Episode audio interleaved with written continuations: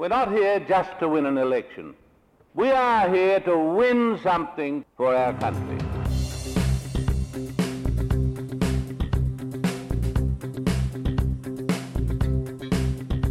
Hello, welcome to the Water Cooler podcast. I'm Nick Cater, speaking to you from the Menzies Research Centre in Sydney. On November 9, 1954, the Prime Minister of the day, Robert Menzies, and the Federal President of the Liberal Party, William Hewson Anderson, issued a 17 point statement listing the principal beliefs of the Liberal Party. The statement was released to mark the 10th anniversary of the party, a movement that united the disparate forces of the centre right, not behind a charismatic leader or an agreed set of policies or even some factional deal, but around a set of ideas. Today, on the eve of the party's 80th birthday, there's a sense that the Liberals again need a revival, a, a, fresh sense of clarity, a clearer understanding of what we agree the party stands for and correspondingly what it stands against. The 1954 statement, often referred to as the We Believe statement, may be a good place to start the robust conversation that the Liberals badly need to have. Much of the We Believe statement is challenging for a modern audience. It's written in the language of the times for a country that was in many ways very different from the one we live in today, but in the heart of it are a set of abiding liberal principles that speak not to specific circumstances, but to the enduring human condition. And when you begin to unpack each point, as we plan to do in this series of podcasts, they have more to say about the challenges we face today than you might at first imagine. In this, the first podcast in the We Believe series, I'll be joined by my Menzies Research Centre colleague, Freya Leach, and Georgina Downer, the head of the Robert Menzies Institute, to look at the context in which the We Believe statement was written and begin to get a feel for its contents. But before we do that, let's start by listening to the full statement read by Laura Thomas.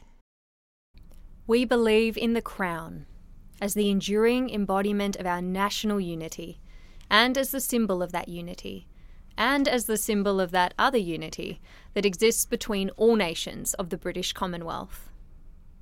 We believe in Australia, her courage, her capacity, her future, and her national sovereignty, exercised through parliaments deriving their authority from the people by free and open elections. We believe in the individual. We stand positively for the free man, his initiative, individuality, and acceptance of responsibility. We believe in the rule of law. Under it, there is freedom for the nation and for all men and women. Democracy depends upon self discipline, obedience to the law, the honest administration of the law. We believe in the spirit of the volunteer. This does not mean that we reject compulsion in matters in which a uniform obedience is needed by the community. But it does mean that the greatest community efforts can be made only when voluntary cooperation and self sacrifice come in aid of and lend character to the performance of legal duties. We believe that rights connote duties, and that sectional and selfish policies are destructive of good citizenship. We believe that it is the supreme function of government to assist in the development of personality. That today's dogma may turn out to be tomorrow's error, and that in consequence, the interests of all legitimate minorities must be protected. We believe in liberty, not anarchy, but an individual and social liberty based upon and limited by civilized conception of social justice. We believe that the class war is a false war. The real conflicts of our time is not between classes in the old sense, but between the iron discipline of autocracy, whether communist or fascist, and the self imposed discipline of the free man. The spirit of man must prevail. We believe that liberalism means flexibility and progress. Its principles and its spiritual and intellectual approach enable it to meet and deal with new, changing social and economic circumstances. By elevating the individual, it meets and defeats the terrible doctrine of the all powerful state. We believe that improved living standards depend upon high productivity and efficient service, and that these vital elements can be achieved only by free and competitive enterprise. We believe that national, financial, and economic power and policy are not to be designed to control men's lives, but to create a climate in which men may be enabled to work out their own salvation in their own way. We believe in the great human freedoms to worship, to think, to speak, to choose, to be ambitious, to be independent, to be industrious, to acquire skill, to seek and earn reward. We believe in social justice, in encouraging the strong and protecting the weak, in widening opportunities for education, in the preservation of family, in good homes owned by those who live in them. We believe in religious and racial tolerance among our citizens. We believe that all forms of industry, primary or secondary or otherwise, depend one upon the other, and that their community of interest will be the guarantee of the nation's growth. We believe that under the blessing of divine providence and given goodwill, mutual tolerance and understanding, energy, and an individual sense of purpose, there is no task which Australia cannot perform, and no difficulty which she cannot overcome. Well, Freya, those statements were written and delivered, I think, almost half a century before you were born.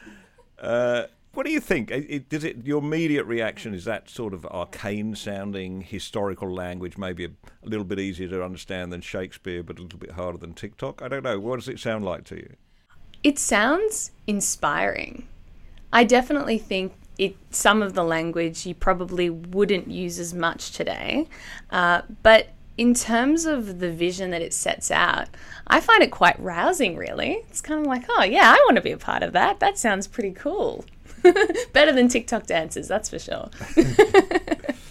what, do you, what do you reckon, Georgina? I agree. And look, it was beautifully read just then. So it's always nicer to hear it beautifully articulated rather than just on a dry page. I, I, was thinking as Laura was reading it, it's quite long, isn't it? And the, the newer version, I think that was adopted about 20 years ago, is uh, is quite a bit shorter. And I wonder in the TikTok generation whether they'd be able to concentrate for that long. Even my my generation might struggle. Look, it, it's clearly dated the language around you know talking about men, not, particularly talking about women, it, it's quite you know it is quite old fashioned, and I think as a you know as a as a professional woman, I'm slightly sort of slightly irked by that. Um, but uh, but a lot of the a lot of the ideas, you know, it's a head nod moment, which of course would have been its purpose. I would say this, wouldn't I? But I mean, yes, sure. If we were writing it today, it would be uh, less gendered, I suppose. Uh, but eh, let's face it, that that really is um, uh, a glossing on the top. I'd I'd say, without wishing to get into too much trouble, Freya. But it's a glossing on the top because uh, what really matters, of course, is the principles and ideas beneath it. So, do you think that uh, we can get our minds past those sort of slightly awkward references to man and mankind and and uh, and look at it more for what what lies behind it? I think we have to. I think a big mistake that a lot of my peers often make is you might have an issue with how something is presented or the person who said it and automatically that is tried they try to use that to strike out the relevance of the entire piece of work but the reality is that everything is situated within a historical context, and this statement was as well. But there are sort of enduring beliefs and principles and values that are really beautifully articulated in this statement. And I think to actually appreciate it in all its fullness, we have to understand that it was a historical document that emerged out of a particular historical moment, and that actually adds depth and richness to it. Well, Georgina, you are the keeper of the flame when it comes to um, all matters uh, to do with Menzies and Menzies' history there as the chief executive of the Robert Menzies Institute. So, come on, give us what was the context in which that was given? It was the 10th anniversary of the party. We know that, 1954. Do we know anything more? Yeah, so so it was produced as a pamphlet by Robert Menzies, who was the leader of the Liberal Party. He would, was principal founder of the Liberal Party, and his federal director William Anderson. And and I think it's interesting to reflect William Anderson's past, his history. So he had in the 40s formed the Services and Citizens Party, and that was one of the groups that came together at the Albury Conference in um, in 43 to um, to discuss the sorry 44 to discuss the founding of the Liberal Party. So he'd been there from the get go, um, William Anderson, and they decided to, as a commemorative pamphlet, uh, to to create this this statement.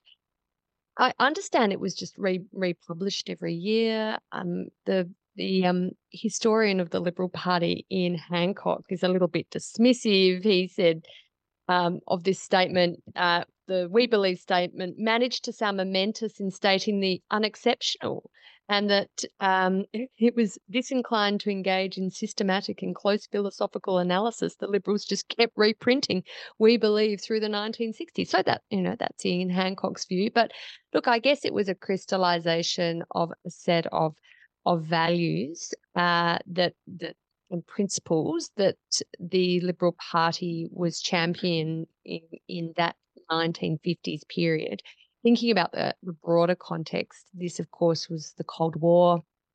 Um, Robert Menzies had tried to ban the Communist Party in 1951.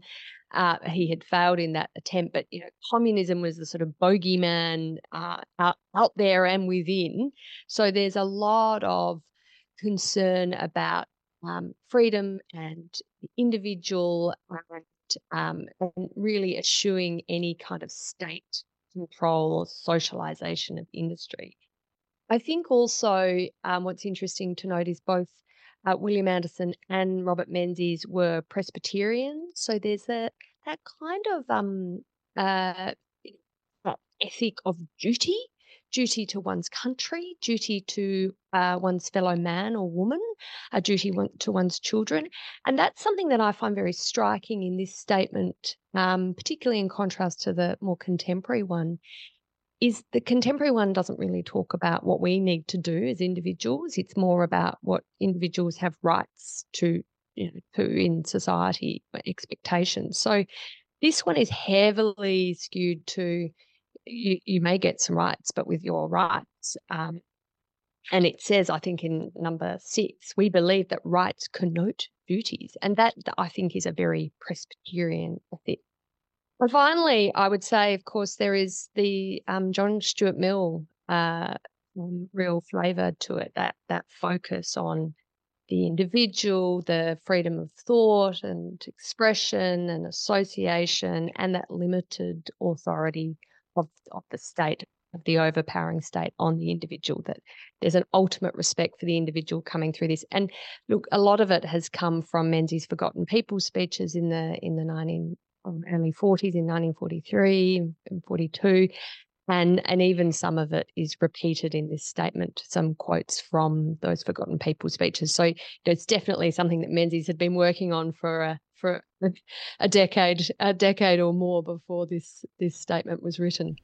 Yeah, and there is a, a touch of Presbyterianism in there, but also um, Anglicanism, and I think we'd speak as three Anglicans here, but but we'd be familiar with, with the creed that is part of the liturgy every every Sunday in my church, at least. Uh, you know, we, we go through. We believe in the Father, we believe in the Son, we believe in the Holy Ghost, we believe in the Holy Catholic Church uh, the resurrection of the dead, etc., etc. Now, but the difference I think between that and this is that the creed is uh, divine; it comes from God, it's sacred. Uh, we would never dream, I hope, of changing it.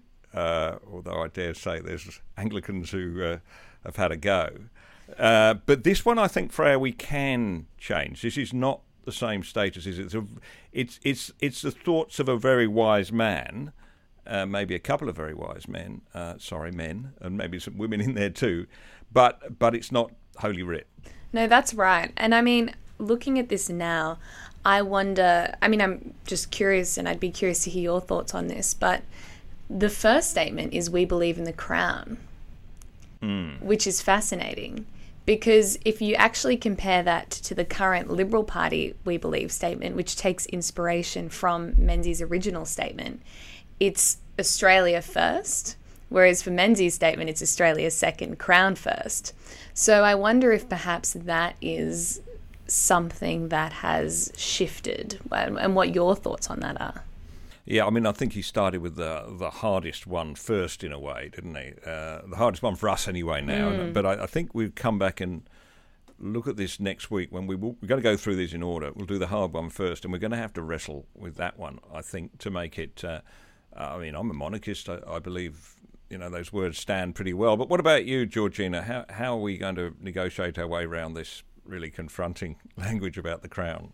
Well, look, it it, it was updated, as Freya said. Uh, it, it represented moment in time, and I think you know for some decades, um, it, it represented the prevailing view. So in um, in 1954, the Queen first visits Australia uh, in the February. It's a 55 day visit. And can you imagine the Queen and Prince Philip traveling around Australia for 55 days? They visited 57 cities and towns through that period.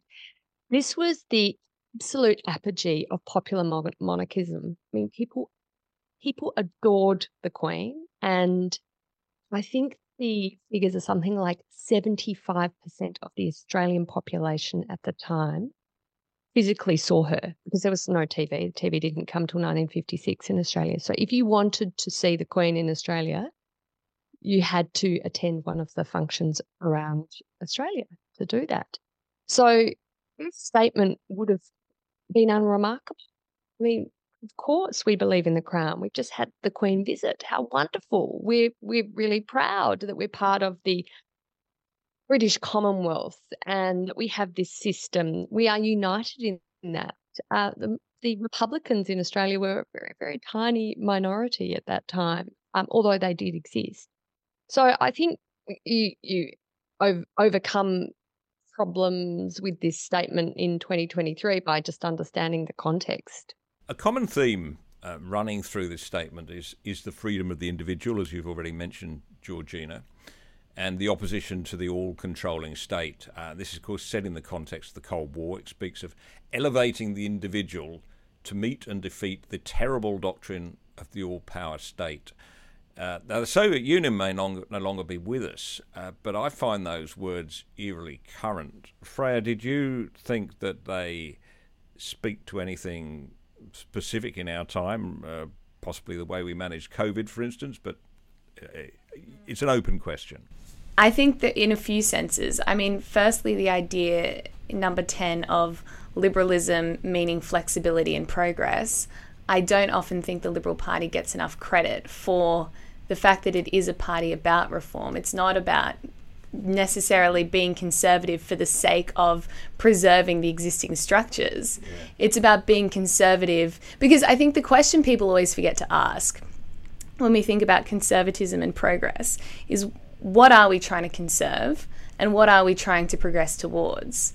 That is that is critical, and that helps us actually interpret this statement in the context of today. The Liberal Party has a vision of the individual and a vision of Australia that we want to conserve, but we are willing to progress uh, and and implement reforms that move us towards that vision. If if we need progress to achieve that, well, that's what we do. But we also have to resist against the left. And I think that um, the uh, the terrible doctrine of the all powerful state is definitely still relevant today. I think perhaps I come at this from a bit of a different angle. Um, I think that the identity politics and the class war that Menzies talked about is being basically adapted to the 21st century to mean things like your race, your your gender, those things have become that is the new class war, uh, and how that then plays out in the state, I think will be very interesting. So yeah, I think this statement is very relevant today. Georgina.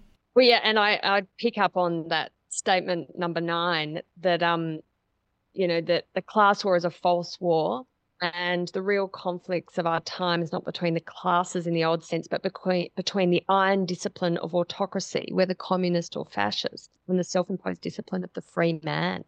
I mean that that that idea. I mean that that might be dated in that we're not in in that post immediate post World War II phase or the the early stages of the Cold War now, but these ideas that um, authoritarianism is not just not just with outside of Australia threatening threatening our liberal democratic order and the the, the rules based international order that we we know and love. It's it can be within and it's insidious through the march through institutions. And look, I sit here in in Victoria. Uh, we had the world's longest lockdown in Melbourne. Uh, the I mean, the hand of the state and the power of the state to impose the most ridiculous restrictions on individuals that I am, I am sad to say, you know, maybe even ashamed to say, Victorians are accepted with very little, very little protest or or criticism. You know, with sort of a rather uncritical acceptance. I worry that this self-imposed discipline of the free man, where is where is that? Where is that today? Are we not encouraging free thinking, critical thinking, which we have rather lazily perhaps? Uh, or is it because we have so much of the good life here that we we've sort of given up on critical thinking, on free thinking? In this special series of Watercooler podcasts, we're attempting to do something big to define the values that unite Australian Liberals in the 21st century. The We Believe podcasts are a forum for free ranging discussion that we hope will promote a wider conversation about the things we really believe in, the ties that bind us as a political movement, and the principles for which we can develop better policy. It's an ambitious project, and we couldn't do it without your help, which is why we value the support of our growing group of paid subscribers. You can join them by signing up for just $10 a month. Just go to the Menzies Research Centre website for details or click on the link in the podcast notes. There are a number of uh, words and phrases I think that might surprise a liberal audience, particularly anybody who thought of themselves, as we like to describe ourselves sometimes as conservatives. Uh, for instance, social justice, uh, that's a term we associate very much with the left these days, Freya. How do you think uh, uh, is it just that that uh, we've forgotten about social justice, or is it that the social justice that we talk about so often today is actually a different kind of concept altogether? I think social justice is definitely a term that has been absolutely hijacked by the left. Uh, totally. And especially for young people and how we think about justice, it is totally associated with Labor and even increasingly the Greens, actually, because Labor is now becoming the scary party that's too right wing. But I think that. Um, yeah, the, the Liberal Party uh, and liberalism as a whole has definitely suffered a lot from being perceived as a party that doesn't care about fairness. If you think about the language that Labor politicians so often use, it's all about we believe in a fair go, we believe in equality for all. These are the lines that they keep using. And I think it sort of, it definitely tries to ice uh, the right out from any um, association with the concepts of justice. But here, I mean, how do you, Nick, think that this concept of social justice that Menzies articulated in the We Believe statement differs from the one that's that's chucked around in mainstream media today? Well, since you ask, I do have some some views on that. So I thought you might. let, me, let, me, put them out there and see if you agree. So I mm. think what happened, if you look at the history of the party, you go back to Menzies. Start with Menzies. Menzies said that he felt as a prime minister he wanted to leave the country a more prosperous and just country than the one uh, he began his prime ministership in. More prosperous and just. Now, it clearly went hand in hand, and Menzies elsewhere talks a lot about the importance of things that can't be measured in pounds, shillings, and pence, or dollars and cents, as I guess we'd update it today. But but he's he's very clear on this. There is this other dimension. It's about civilization. It's about uh, treating people with due respect and, and supporting those who need our support. He's not um, he's not frightened about coming forward with that, but it changes, I think, uh, round about Thatcher, Reagan, Howard. Um, now, what happens then is that we get fixated on the idea that we're there to fix the economy. You know, our whole story becomes, as you'd remember, Georgina, a very economic story there in the in the 1980s. In fact, the party is split, if anything, over over over economic theory. Uh, and then we get into the habit of coming in and, and fixing Labor government's messes. You know, that's the first thing we do when we get into power. We have to sort of sort out what Labor's messed up. Uh, and I think that over time, it's that's all we think about now, the economic side. Or in danger that that's all we think about. Um, and we have to, I think, rediscover a message that is both about economic management, and in the end, that's that's in in, in support of prosperity, and uh, also how do we make people's lives fairer? How do we make this a more just and fair country? Does that make sense? Yeah, no, that's a really interesting perspective on it. And I really appreciated the sort of historical lens as well. I think I was actually reflecting on this the other day. It's very ironic that social justice is used so much by the left because if you look at what they've done, it's almost, it really is an erosion of justice and of individual opportunity. Because you think about the female uprising against Scott Morrison, for, for example, what was it that he actually did?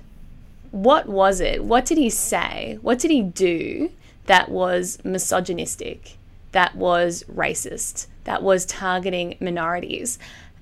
I really struggle to find a specific example that could explain the furor with which women and particularly young people rejected Scott Morrison and the Liberal Party.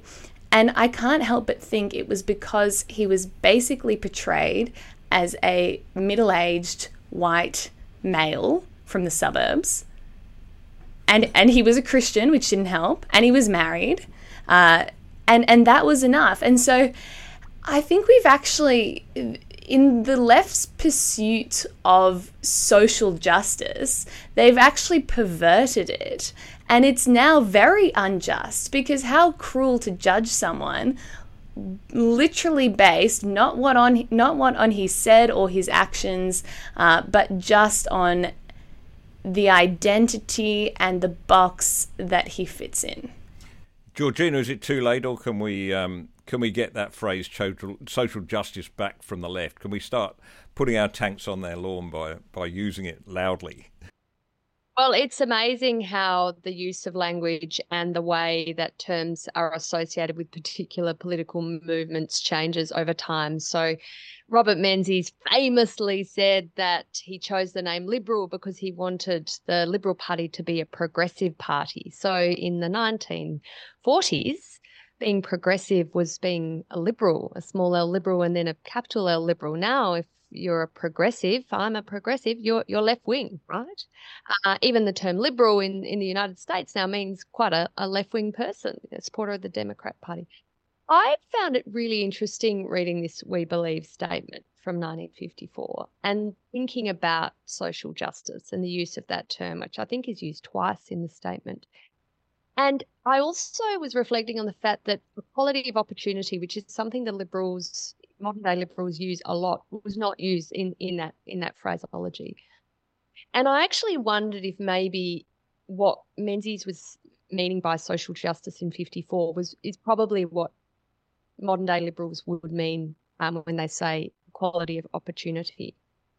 And I I think that the way social justice as a term of art has evolved has shifted obviously from from one that was about equality of opportunity. You your through your hard effort hard work your efforts your your ambition you can create the good life for yourself and your family and you can contribute to, to your society.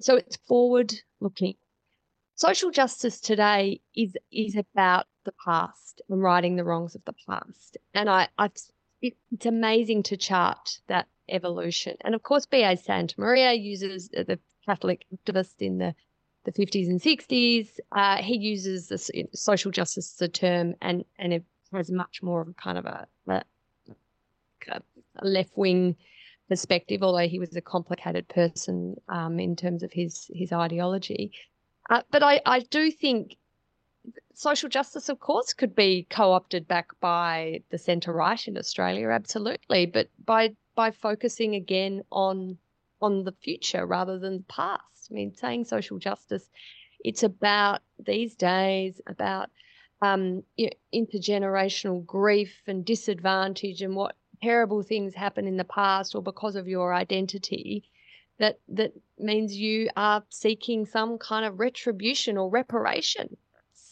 Yeah, certainly not what Menzies had envisaged when he was talking about social justice. Yeah, it is interesting now you point out he doesn't use the phrase equality of opportunity there, uh, because elsewhere, of course, Menzies was quite uh, spoke passionately about that. He said it was the one thing he was really felt w- was the thing that was so important in our society. It, it, it's part of the principle that every everybody deserves equal respect, everybody deserves a fair go, etc., an equal go. Because Freya, that's not um, that. It's not as absolute as that, is it? Because in, in the end, it's probably impossible to achieve absolute uh, e- equality of opportunity. I mean, some people are very careless, for instance, in the parents they choose, grow, up in poor homes or don't have the educational opportunities or whatever. So, does that? Do you think that that whole concept of equality of opportunity is something that we can emphasise once again, and by doing so, appeal to the generation that you're part of that are so adamant about the importance of social justice? Yes and no. I love answers like that. the most appealing thing, or the thing that I think Gen Z and millennials need to hear, is that regardless of your poor choice in parents, you can still succeed. That is the key message. And, and that is exactly what they're not being told by the other side of politics. They're being told that actually in Australia, wealth is concentrated in the top 1% your the station you were born into is the station you will remain in for the rest of your life. And all of these factors beyond your control will dictate the outcomes that that are possible for you to achieve. And so i think equality of opportunity as a as a concept is a difficult one to start engaging with because obviously in principle we would agree with it. But like you said how do you actually create true equality of opportunity without mass intervention in, I mean, all sorts of things, right? So perhaps we need to reframe equality of opportunity, not in the sense of material equality, but in a recommitment to well, as Menzies talks about it here, widening opportunities. That's different to equality because I don't think like we have to be realistic and we we lose credibility as a party when we use terms like equality of opportunity without taking seriously their true meaning. So perhaps going back to what Menzies actually talked about, which is widening opportunities for education, widening and and specifically as well, good homes owned by those who live in them. Uh, so it's not really talking about material equality. And I think that is something that uh, we need to reinforce for young people. So I guess I sort of didn't really answer your question, but those are my thoughts. you don't have to answer the question. But I'm interested on Georgina's take on this, Georgina, because you are um, you work right there in the heart of the main campus at Melbourne University, University of Melbourne, you must mix quite a bit with, with young people starting out on life. Surely the the message Menzies puts in another speech, the freedom to do your best and make your best better. Surely that's got to appeal to people starting out in their careers in life. Yeah, I mean, I would have thought so, but um, I do think that the messages that kids uh, receive these days are about all the all the bad that has happened to to people, and it's about righting those wrongs. There's a lot of you know reflecting on um, injustices that have happened through the the decades and centuries of Australian history, but sort of more broadly across across the globe. And then, you know, in terms of climate change, you know, there's sort of this climate emergency, climate injustice. You know, this is what our parents have done to us, our grandparents have done to us, is give us a planet that's dying. So how do we seek justice? I mean, this is this is um, this is I I see as what what is driving a lot of a lot of young people on campus now is is sort of how do I play a role in these in in finding a way to seek justice. And I'm not sure that then the, back to their sort of individual experience of how you know freedom to choose choose where I work, choose you know, choose my life, choose my interests, all those things. They should be they should be really appealing, but I'm not sure they're the things that are driving them at the moment. When it comes to a choice between you know change everything now, um, you know climate emergency, let's fix it it comes between that or, or a message of, um, well, let's, uh, in a responsible and gradual way, uh, change this or ameliorate that. Uh, as a liberal might approach the problem, we're always going to be on the back foot, aren't we? We're going to lose that argument with young people. That's the difficulty, right? And I think as well, there's there's probably an eternal anxiety of young people about the future. I don't think that's unique to my generation. I'm sure every generation has probably, you know, the young people feel like, oh, the world's so scary, all this change, and I'm not so sure about previous really? generations, but we can talk about that another time. I would disagree. And I was thinking, interesting. We're a unique threesome here because I and apologies, Nick, um, but I think Nick's about twenty years older than me, and I'm about twenty years older than Freya, so we have a nice kind of mix of three generations. Mm. Um, I I didn't I didn't grow grow up with a sense of anxiety. I think my my mother my mother might have. Mm. Um, she describes the 1960s. So my mother was born in 1952. So she's a she's you know like a high school student in the 1960s, and there was a sense that the world could end because it was Cuban Missile Crisis. There was, you know, obviously the Soviet Union versus the United States. Um, is, is this mutually assured destruction over some nuclear holocaust? There was a lot of anxiety then, but I'm not sure my generation was that anxious. To be honest, I think there was a, a relatively good level of optimism throughout my generation. I wrote about this in my book, The Lucky Culture, and I pinned the change, I think, around about 1973 or 74. And you can see it in the movies. You know, in the 60s, we're producing all these feel good movies, you know, those magnificent men in their flying machine, etc., etc. And in the 70s, we start to get the disaster movies, you know, the. Um, what's that one about the skyscraper that falls down or the earthquake that destroys a dam and wash you know everything starts to turn bad let's get back to the subject because Georgina, you have a, um, I think you told me a hard out at eleven thirty, so we better press on. let's move on to uh, a little bit more about Christianity, which we already mentioned. In the most uh, recent, uh, in 1954, in the, the, census in, in 1954, the, the year this statement came out, 89% of Australians identified as Christian. Only 0.3% said they had no religion. And in the most recent census, 2021, the proportion of Australians are Christians is less than half of that, 44%. And meanwhile, 39% tick the new no religion box. So if we were to update this statement, Freya, will the references to anything spiritual have to go? Oh, that's a tough question. That is a very, very, very tough question, Nick. I don't believe human beings can really function without a sense of anything spiritual. And so, if you don't have organized religion, as they did in Menzies' day, and we still do today, but at, at a far lower level, well, what do you have? And I think there still is a sense of people still worship stuff, you know, they still have things that they look to for for meaning and for purpose. So I'm not sure. I don't think, I think that innate human spirituality still exists, but perhaps it's not being expressed in such conventional um, terms associated with organized religion. I'll just read the last of these points. 17. We believe that under the blessing of the divi- of divine providence, under the blessing of divine providence and given goodwill, mutual tolerance and understanding, energy, and individual sense of purpose, there is no task which Australia cannot perform and no difficulty which she cannot overcome. Now, I mean, we've no problem with the back half of that. I would think that we, we, we, we believe there's no task that, that Australia can't overcome if it puts its mind to it. But the idea that we need also divine providence in that, um, we will need God's blessing I get that, but I sense uh, some a lot of people in today's society, and, and certainly some liberals would, would balk at that, don't you think, Georgina? Well, I, I do. I think it, it rings a little bit um, old fashioned to me, um, but it it's the context, right? I mean, as you as you state, it's 89% of Australians at that time identified as Christian.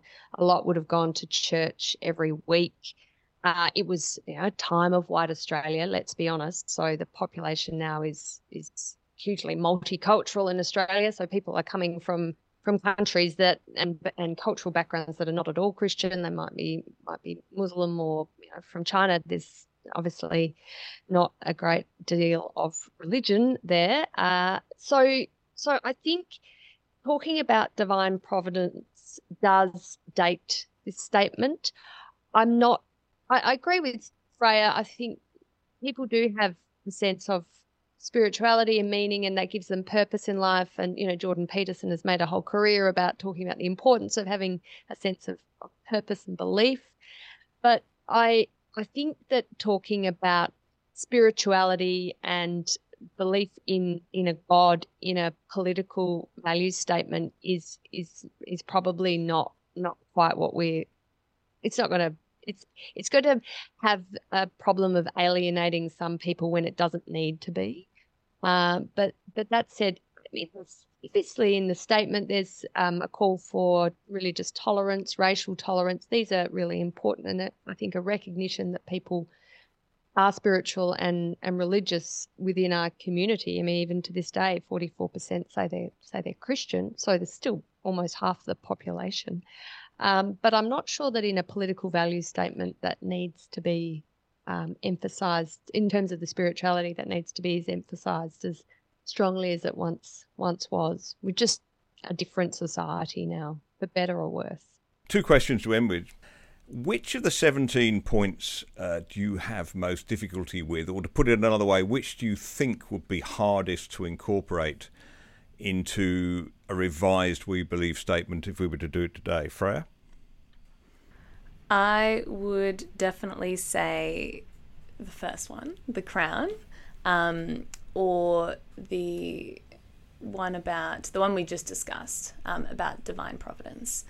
And I don't think that you would have to necessarily reject the principle underlying those statements because if you look at we believe in the crown as the enduring embodiment of our national unity, I think you, you need to keep that national unity, and that's something to be preserved. And it was the crown uh, in Menzies' day. Personally, I still think it should be the crown because I am a monarchist, but uh, perhaps widening that language. Um, and like in the Liberal Party statement, it says a constitutional head of state. Um, I'm not sure how you get around that, how you maintain that national unity expression without the crown. I'm not sure what that that symbol would actually be for us. Um, but perhaps that's some of the intellectual work we have to do to reform the statement and, and bring it into the 21st century. Georgina? Look, I had uh, noted down both of those. So, with without wanting to repeat Freya, um, might I suggest that we believe that it is the supreme function of government to assist in the development of personality. That today's dogma may turn out to be tomorrow's error, and that in consequence, the interests of all legitimate minorities must be protected. So I don't think we have a problem with the, the second part of the phrase there. But I think the first the first bit is a little bit it's a bit hard to understand. I think the word personality is perhaps more about the development of, of character, of good good character to, develop good, upstanding citizens rather than your personality type? Like, are you assertive or extroverted, introverted? Um, I, I'm also not sure whether I'm that comfortable with the supreme function of government um, assisting in the development of my character, if we are going to replace personality with character.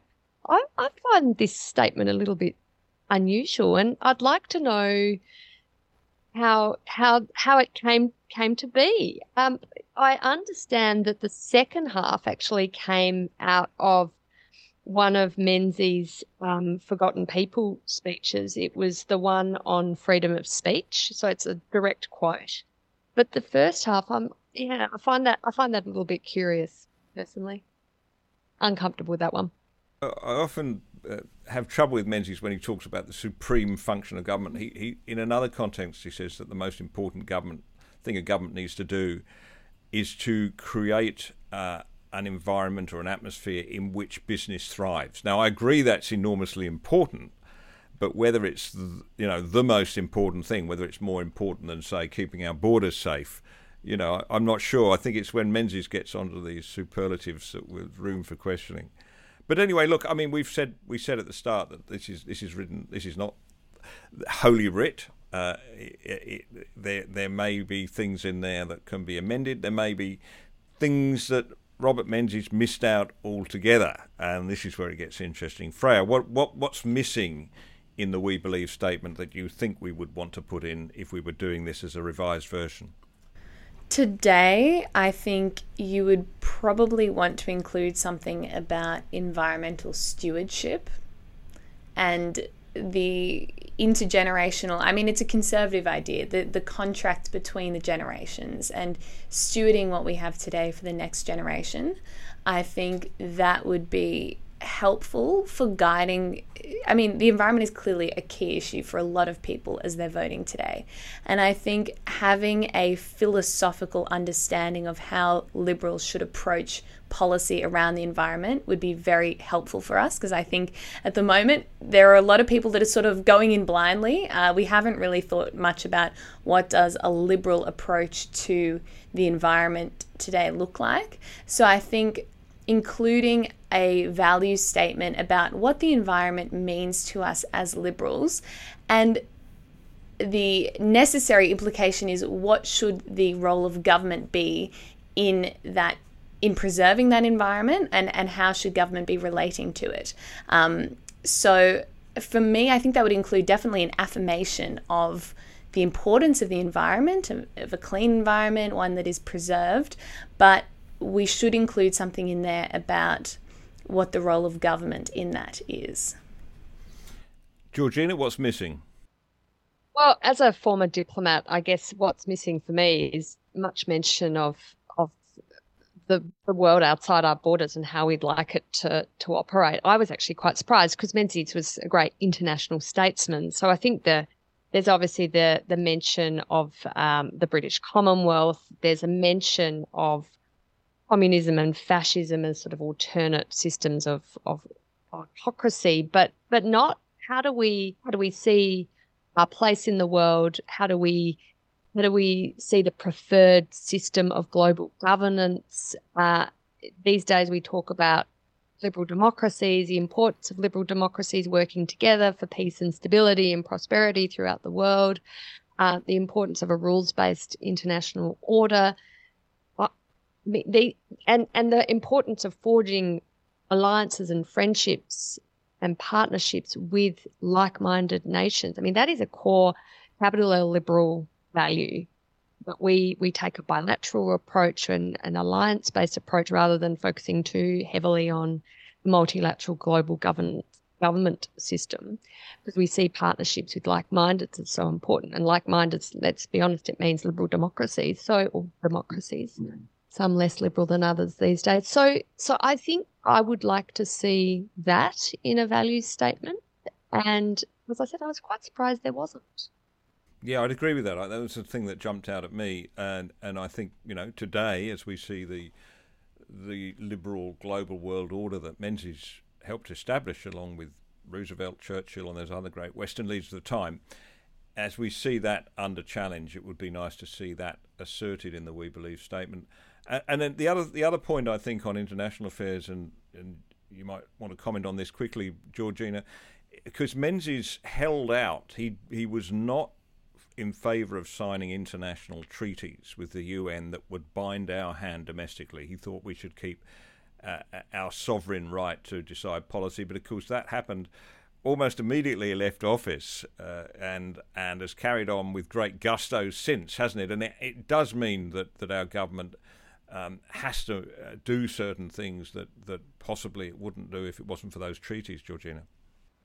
Well, that's right. Of course, the uh, very famous Franklin Dam case meant that uh, the federal government could uh, could do all sorts of things domestically um, if it had signed an international treaty under under the external affairs power. So uh, it has it has enlarged the role and powers of the federal government in Australia at the you know, obviously um, uh, to the detriment of the powers of the states.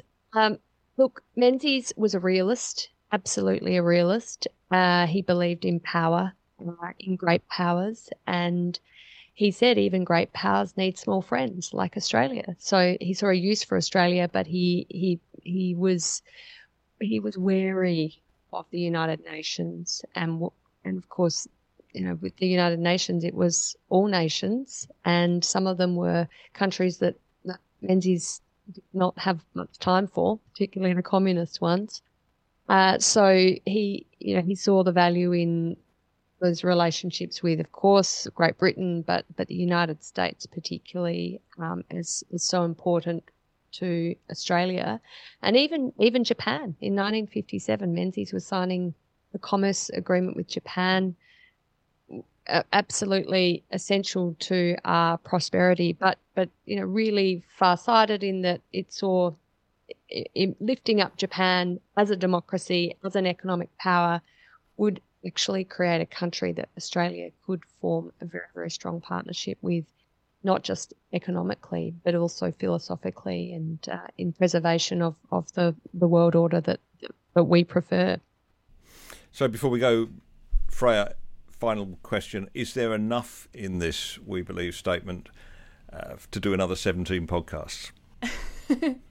I definitely think there is. I mean, I just really want to dig into each one. I think we could 100% do an entire podcast on each one of these statements uh, and bring in e- experts and have a really lively discussion about each one of them. And I really look forward to doing that. Well, thank you, Georgina, for getting us off to a good start. Pleasure.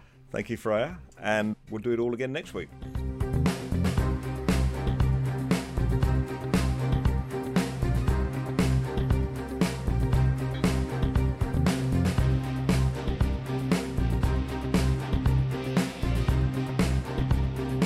Been listening to another water cooler conversation brought to you by the Menzies Research Centre. We'd like to bring you many more, of course, and you can help us by subscribing from just $10 a month. Go to www.menziesrc.org slash subscribe.